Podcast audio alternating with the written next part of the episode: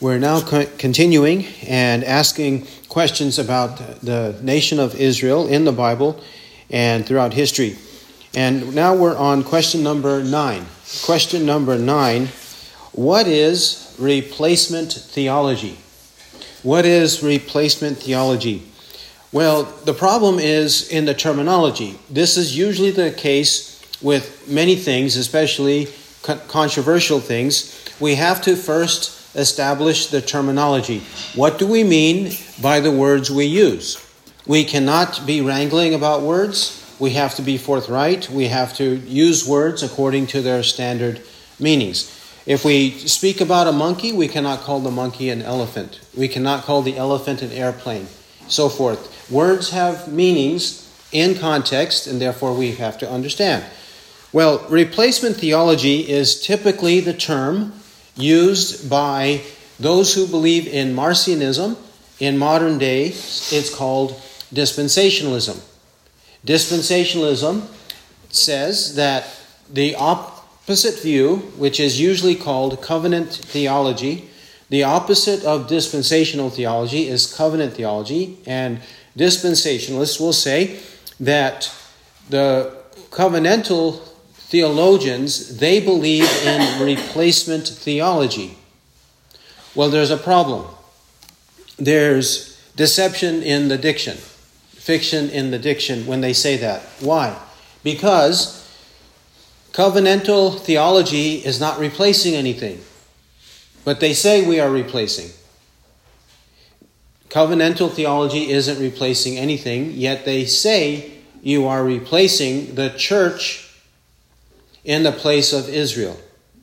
Israel has always, they say, been the apple of God's eye, the pupil of God's eye, very delicate to him, and no one should ever say anything cross, anything against, or do anything against the physical nation of Israel. And if you ever do so, God will be angry at you and he will judge you. If you ever do anything against physical Israel whether as a nation or individual Jews. Regardless of whether they're living wickedly, regardless of whether they deserve a penalty from God or not, they say, no, no, no. Nothing like that. The church, they say in the New Testament, according to us, according to covenantal theologians, the church replaces Israel. When actually, they misunderstand Israel in the first place, and they misunderstand church in the second place. The church never replaced Israel because God always told physical Israel to believe in the gospel, to obey the gospel, to follow Christ. A few of them did, most of them did not. The ones that did not deserved the wrath of God. Those who did believe, they received the salvation of God. That is Israel. So those who did believe the gospel throughout the Old Testament and in the New Testament, they are the church. They are the true church. The true church consists of those who believe in the gospel, which existed even in the Old Testament, and it started to be announced in explicit positive expressions in Genesis 3:15 immediately after the fall immediately after the fall in Genesis 3:15, and there are many prophecies and many explanations of the gospel throughout the Old Testament. Now, if it exists throughout the Old Testament, then that proves that Adam, Abel, Noah, Abraham, Isaac, Jacob, Moses, and the prophets, that they all preached the gospel, they all believed the gospel, so that they were a part of the true church in the Old Testament. And that continues on into the New Testament. Before the time of the Hebrew nation, there weren't Hebrew people. When did the Hebrew nation begin? In the time of Abraham, Isaac, and Jacob, and Jacob's 12 sons, which became tribes, correct? Before that, there was no Hebrew nation.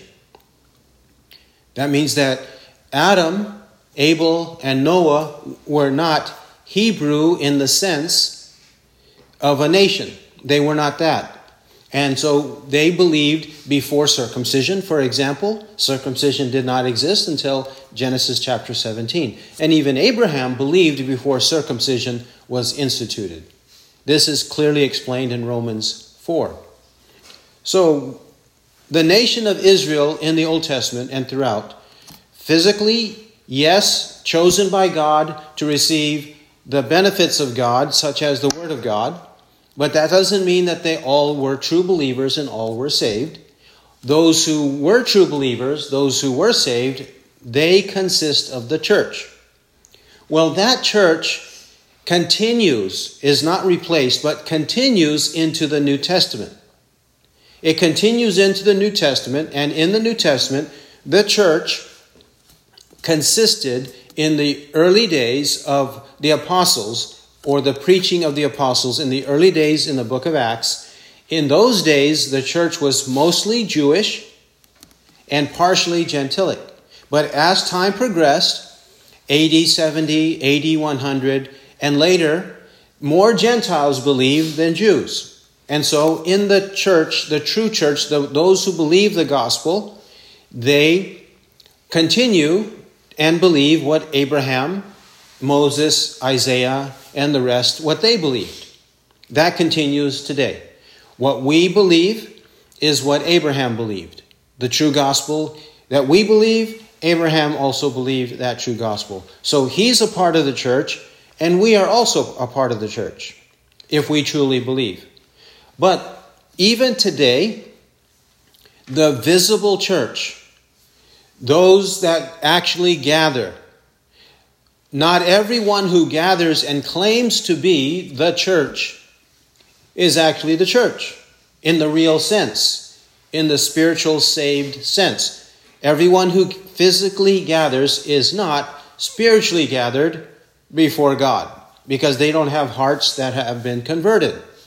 They are unconverted people in the physical sense. They appear to be the church, but they're not the real church. This is the biblical understanding, and this is the biblical understanding of the place of the physical nation and even the physical church, the spiritual nation and the spiritual church. It's all in this in this way explained from Genesis to Revelation. So there is nobody, the church is not replacing Israel. Now, those who believe, some of those who believe in covenantal theology, they go to unbiblical, unwarranted extremes to denounce every Jew and to denounce everything the nation of Israel does. There are some who do that. That is unbiblical. We've already seen in our previous points how that is unbiblical. It's unbiblical to do so. It's contrary to Romans 11, after the day of Pentecost, Romans 11 was written, which means it applies to us and it applies until the return of Christ. Romans 11. Okay, so replacement theology, it's a misnomer. They are miscategorizing what's the actual issue. Nothing is being replaced, not in the sense that they mean it. Now, to prove that the church existed, the true church existed, before the day of Pentecost, let's look at a few references to show that. We start in the book of Matthew, Matthew chapter 16. Matthew 16. We have to prove that the church existed before the day of Pentecost because those dispensationalists Marcionites who believe that we believe in replacement theology, they say there was no church we cannot call the true believers before the day of Pentecost, we cannot call them the church. The church only exists from the day of Pentecost onwards. And there are other aspects to it. They say they were not indwelt by the Holy Spirit. They were not saved from their sins. They did not believe in the death of Christ and the resurrection of Christ. They believed like that. And only after the day of Pentecost did people believe in the death of Christ and did people have the Holy Spirit dwelling within them. But that's not the case. That's not true. Now, in reference to the church, Matthew 16, Matthew chapter 16, and Christ is asking his disciples about who people say he is. And 1616 says, 1616, and Simon Peter answered and said, You are the Christ, the Son of the living God. And Jesus answered and said to him, Blessed are you, Simon Barjona, because flesh and blood did not reveal this to you, but my Father who is in heaven. And I also say to you that you are Peter, and upon this rock I will build my church, and the gates of Hades shall not overpower it. Jesus tells Peter that I will build my church. I will build my church. The dispensational interpretation says, I will build, which means it did not exist yet. However, there's a problem. Why would Jesus say, I will build my church, if the concept of church is entirely strange, completely foreign to the ears of the apostles? Why would he even use the word church if they knew nothing of the church? Shouldn't he be explaining something here? That means that he already had the existence of the church the apostles understood that. But in verse 18, Jesus is saying, It will continue, and I will continue to build it, and the gates of Hades shall not overpower it. The devil and his demons and all wicked men will not overcome or overpower the church that Jesus builds. He's been building it since the time of Adam and Eve, and he will continue to build it and nothing will consume it, nothing will destroy it. Now, if that's unconvincing because it says, I will build, let's go to chapter 18, Matthew 18. Matthew 18. Matthew 18. Remember the familiar passage on church discipline. What to do when there's a brother who does not repent of sin. First, it says, go privately to him. The individual should go. Then, two or three witnesses should go. Then it says in 1817, 1817, and if he refuses to listen to them, tell it to the church.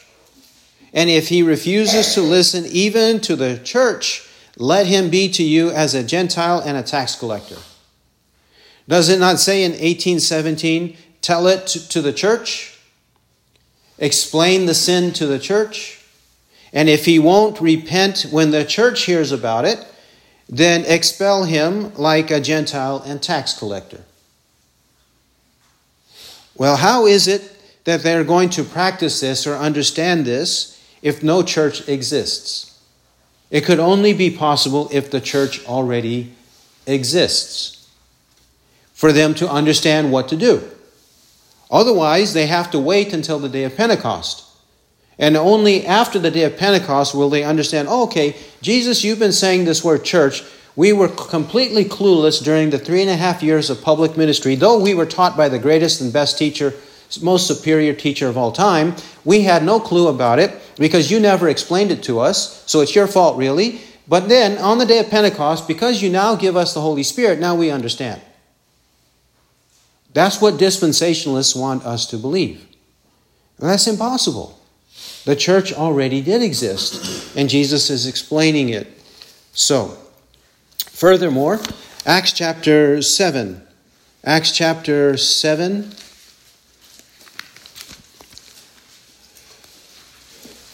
This is Stephen. Acts 7 38. Acts 7 38. Stephen, the faithful disciple is preaching the gospel and recounting the history of Israel to his accusers who are about to murder him to death uh, or persecute him to death uh, or kill him murder him and in 738 stephen says this this is the one who was in the congregation in the wilderness together with the angel who was speaking to him on mount sinai and who was with our fathers, and he received living oracles to pass on to you.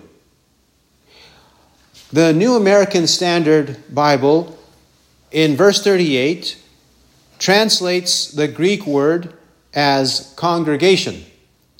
If you will notice, notice in your footnote, it will say church. And the Greek word is ecclesia. Ecclesia. Ecclesia, which is also in Matthew 16, Matthew 18, is used here by Stephen in Acts chapter 7, verse 38. Ecclesia means church. Usually it's translated church, but on other occasions it's rendered like this congregation. Why? Because the NASB, having enough dispensationalists on the translation committee, did not want to translate it church. This is the one who was in the church in the wilderness, together with the angel who was speaking to him on Mount Sinai. They think if you say church or translate it church, people will be confused because nobody believes the church existed in the Old Testament. But actually, it did exist in the Old Testament. As Stephen says in Acts 7:38, that's talking about the generation of Moses. So the assembly of the people, the group of the people, the congregation of the people, Stephen calls the church. The church in the wilderness under Moses. So that means it existed then. The visible church existed in great numbers, in the millions, but the spiritual church existed also in the wilderness with Moses, Moses, Aaron, Miriam, Joshua. These were among the few named parts or people of the spiritual church. Spiritual church in the midst of the physical church in the Old Testament. All right, those are a few examples. Now, does the New Testament also consider it that way, look at it that way? Yes. Even in reference to the Old? Yes. First, we find this in Romans chapter 2. Romans chapter 2, where the apostle will make this distinction in reference to the physical Jews who are living both in his time but also in previous generations. Romans 2:25. We'll see he makes mention in terms of the word circumcision of the physical church and the spiritual church or physical Israel and the true spiritual Israel. Romans 2:25. For indeed circumcision is of value if you practice the law. But if you are a transgressor of the law, your circumcision has become uncircumcision. If therefore the uncircumcised man keeps the requirements of the law, will not his uncircumcision be regarded as circumcision? And will not he who is physically uncircumcised, if he keeps the law, will he not judge you, who though having the letter of the law and circumcision are a transgressor of the law? For he is not a Jew who is one outwardly, neither is circumcision that which is outward in the flesh. But he is a Jew who is one inwardly, and circumcision is that which is of the heart, by the Spirit, not by the letter, and his praise is not from men, but from God. The true Jew, according to verse 29, but he is a Jew who is one inwardly. If inside him, in his soul, or as he says here, of his heart, if he is circumcised of heart, by whom? By the Spirit, not by man, but by the Holy Spirit. And if he is praised by God, then he is a true Jew. Though physically he might be a Jew, he's not one inwardly unless these things have taken place. And then outwardly it shows by his keeping the law, by his obedience, his godliness or fruit, fruit of the Holy Spirit. Notice we see here in 29 that it mentions the Spirit. The Spirit is the one who circumcises. But did the Spirit circumcise Abraham? Did the Spirit work in him? Yes. Galatians 3 Galatians chapter 3. 3 we read 3:13 and 14. the blessing of Abraham that we receive is known as the blessing of Abraham. And who did that entail or what blessing came to Abraham? 3:13 says, "Christ redeemed us from the curse of the law, having become a curse for us. For it is written, Cursed is everyone who hangs on a tree.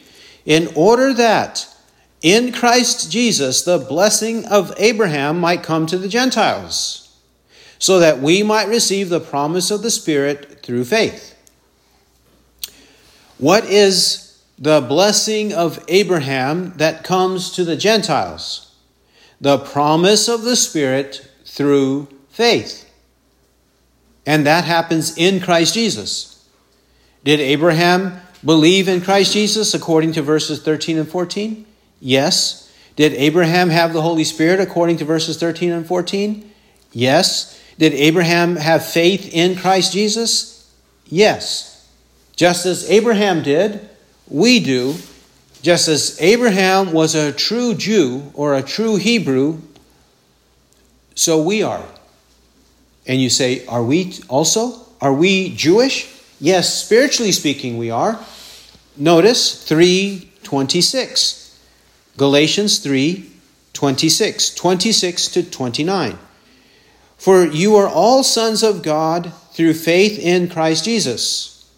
For all of you who are baptized into Christ have clothed yourselves with Christ. Neither for there neither is Jew nor Greek, there is neither slave nor free man, there is neither male nor female, for you are all one in Christ Jesus.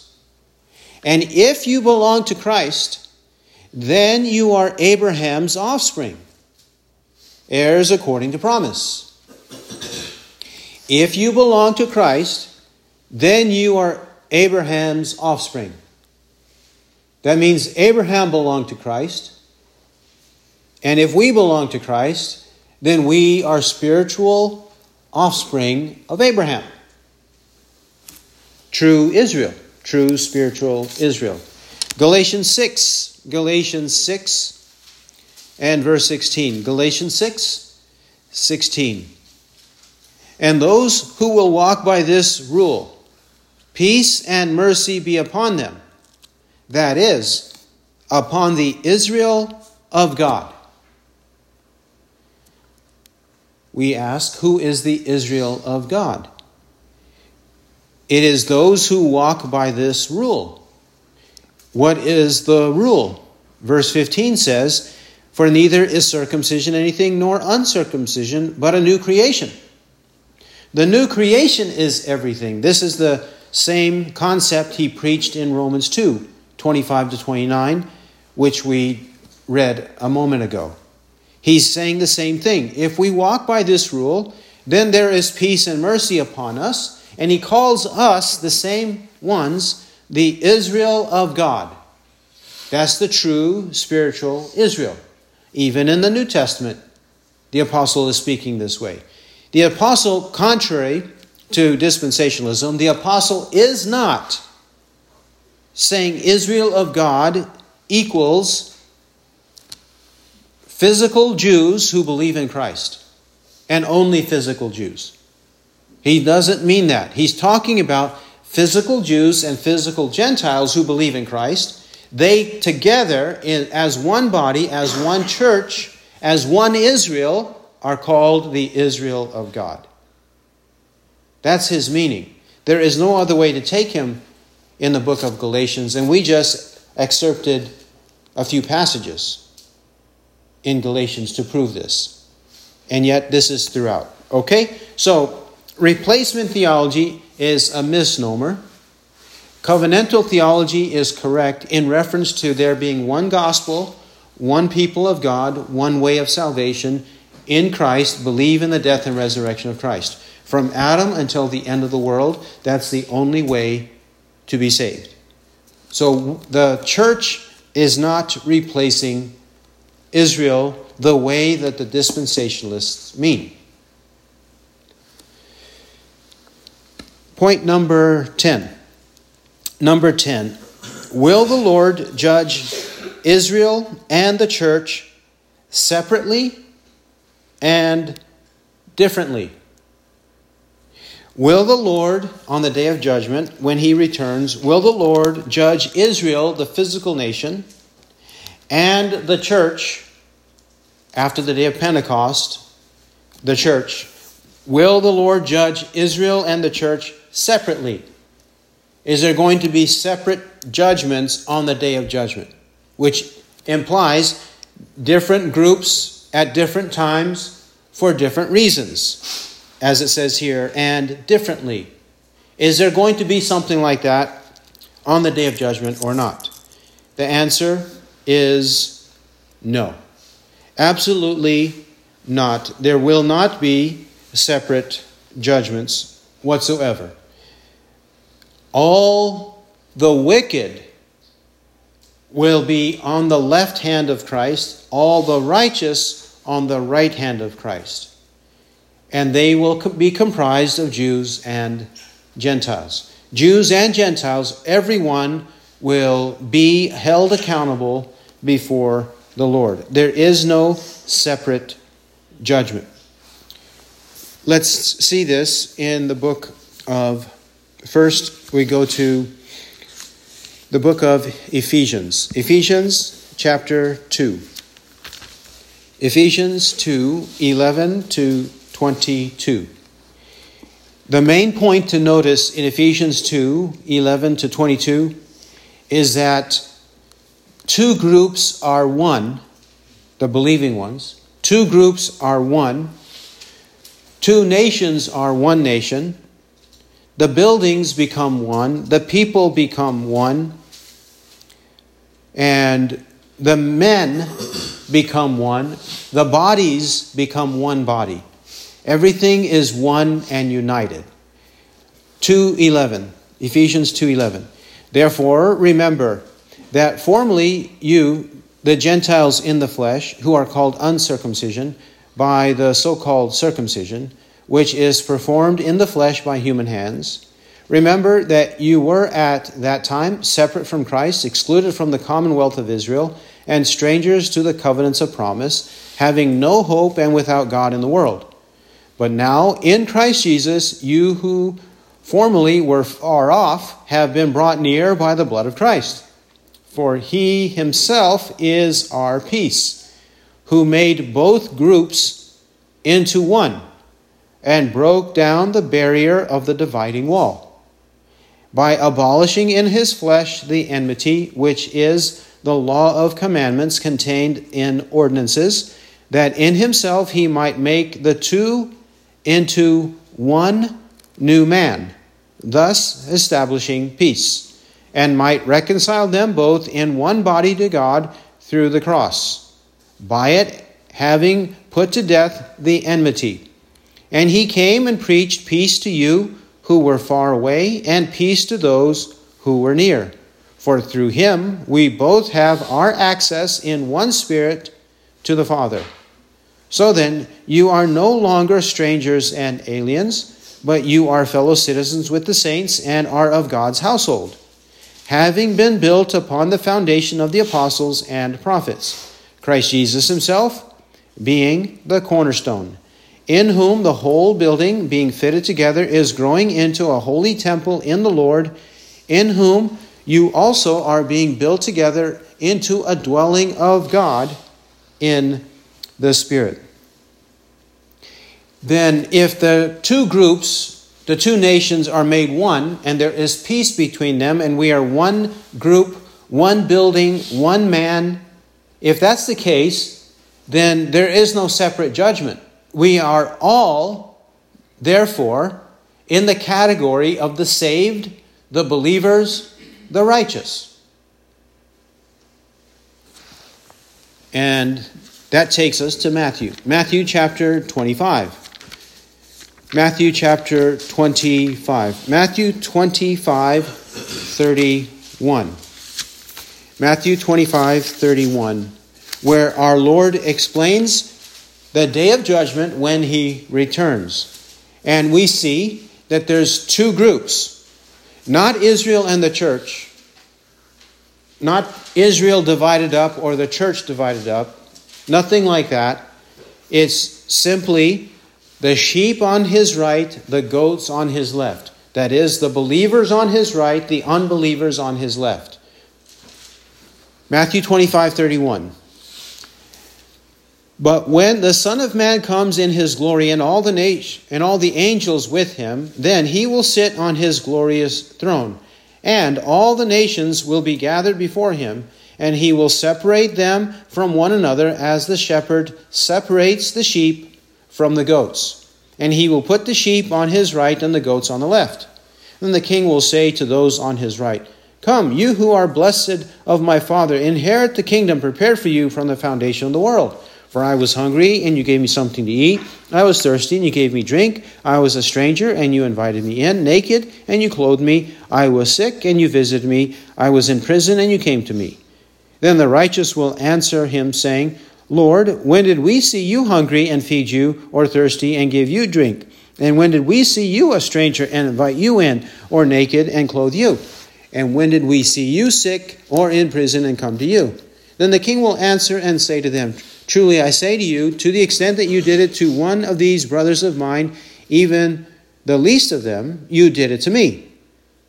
Then he will also say to those on his left, Depart from me, accursed ones, into the eternal fire, which has been prepared for the devil and his angels. For I was hungry, and you gave me nothing to eat. I was thirsty, and you gave me nothing to drink. I was a stranger, and you did not invite me in. Naked, and you did not clothe me. Sick, and in prison, and you did not visit me. Then they themselves also will answer, saying, Lord, when did we see you hungry, or thirsty, or a stranger or naked or sick or in prison and did not take care of you? Then he will answer them, saying, Truly I say to you, to the extent that you did not do it to one of the least of these, you did not do it to me. And these will go away into eternal punishment, but the righteous into eternal life. Eternal punishment, eternal life. Only two groups the sheep on the right are the believers who show by their life, by their godliness, holiness, good works that they love Christ. The unbelievers show by their rotten fruit that they don't belong to Christ. It's only these two groups.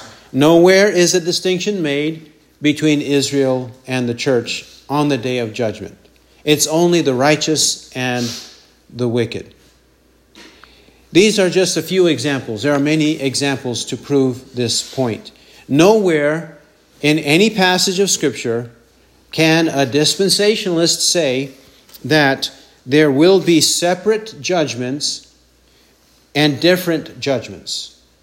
They say different and separate because Israel is only tested or judged based on whether they keep the law or not not whether they believe in Christ or not.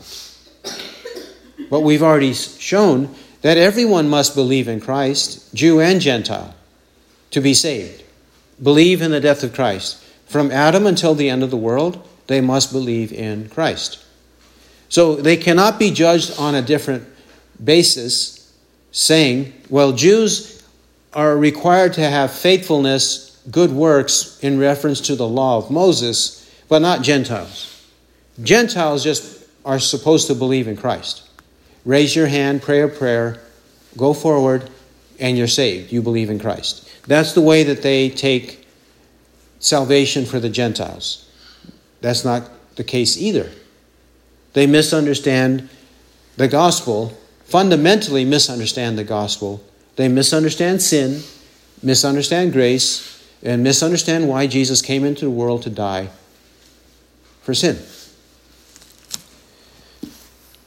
Number 11. Numbers 11 and 12. Let me announce them and answer them together. They are distinct in that one mentions the Bible and the other one mentions morality. But number 11 do Christians and the American government have a biblical obligation to support Israel? Do Christians and the American government have a biblical obligation? Does the Bible teach that we are obligated to support Israel? That's one. Number or that's number 11. Number 12. Does the American government have a moral obligation? A moral obligation to support Israel by aiding an ally.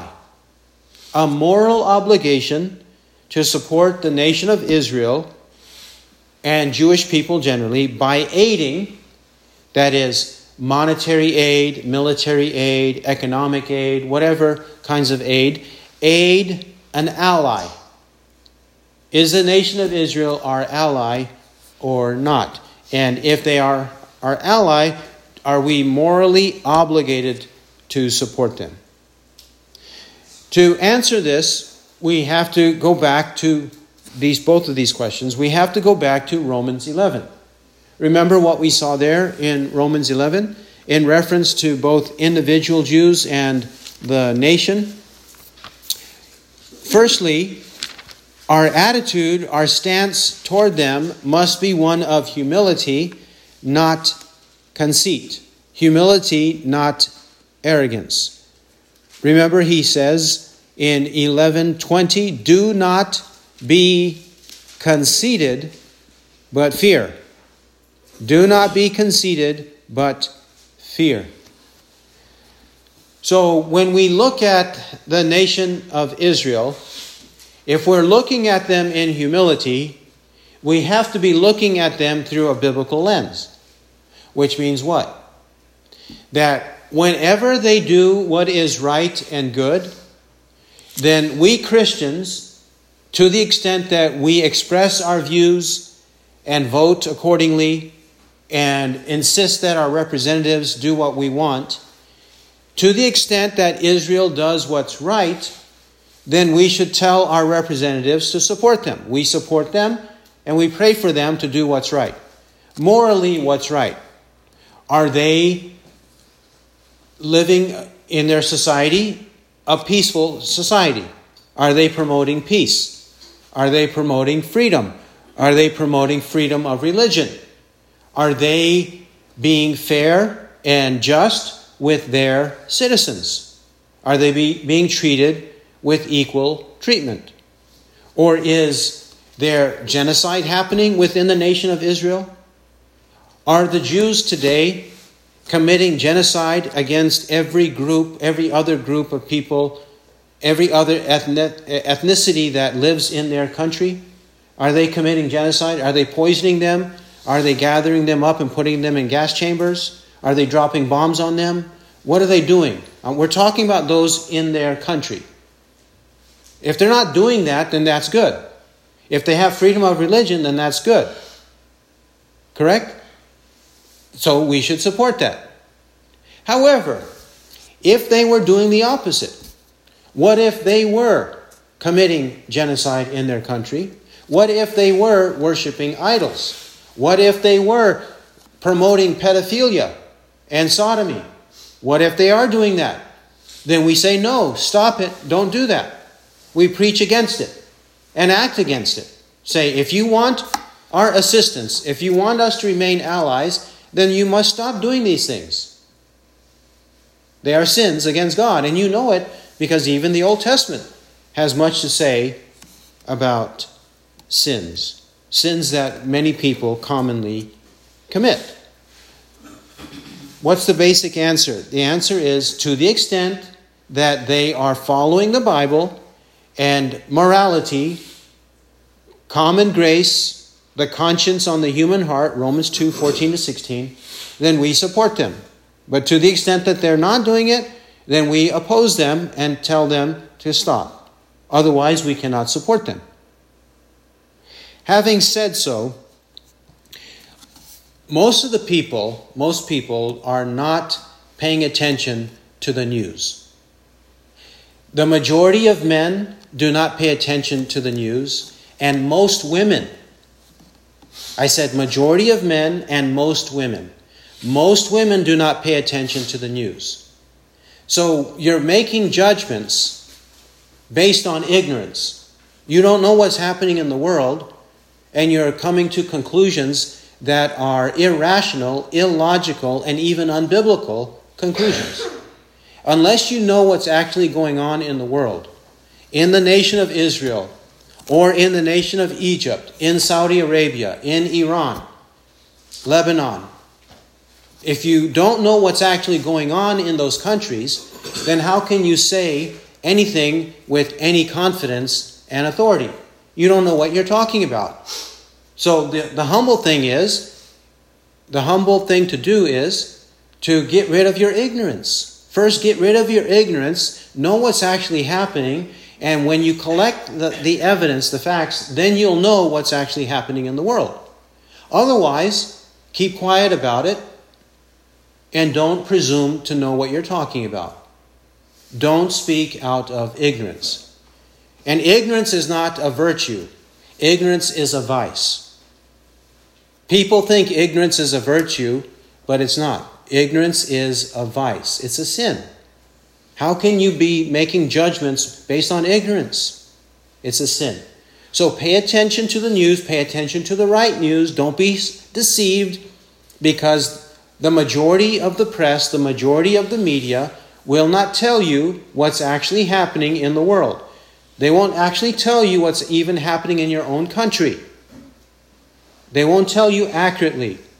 You have to be discerning and you have to read different sources and come to the conclusion of what actually happened two weeks ago or on the 7th of October. What actually happened? What was building up to that? And what actually happened and what has been happening since then, since Hamas invaded Israel? Yes, Hamas invaded Israel. Whether Israel knew it was going to happen or not, that's another point to make.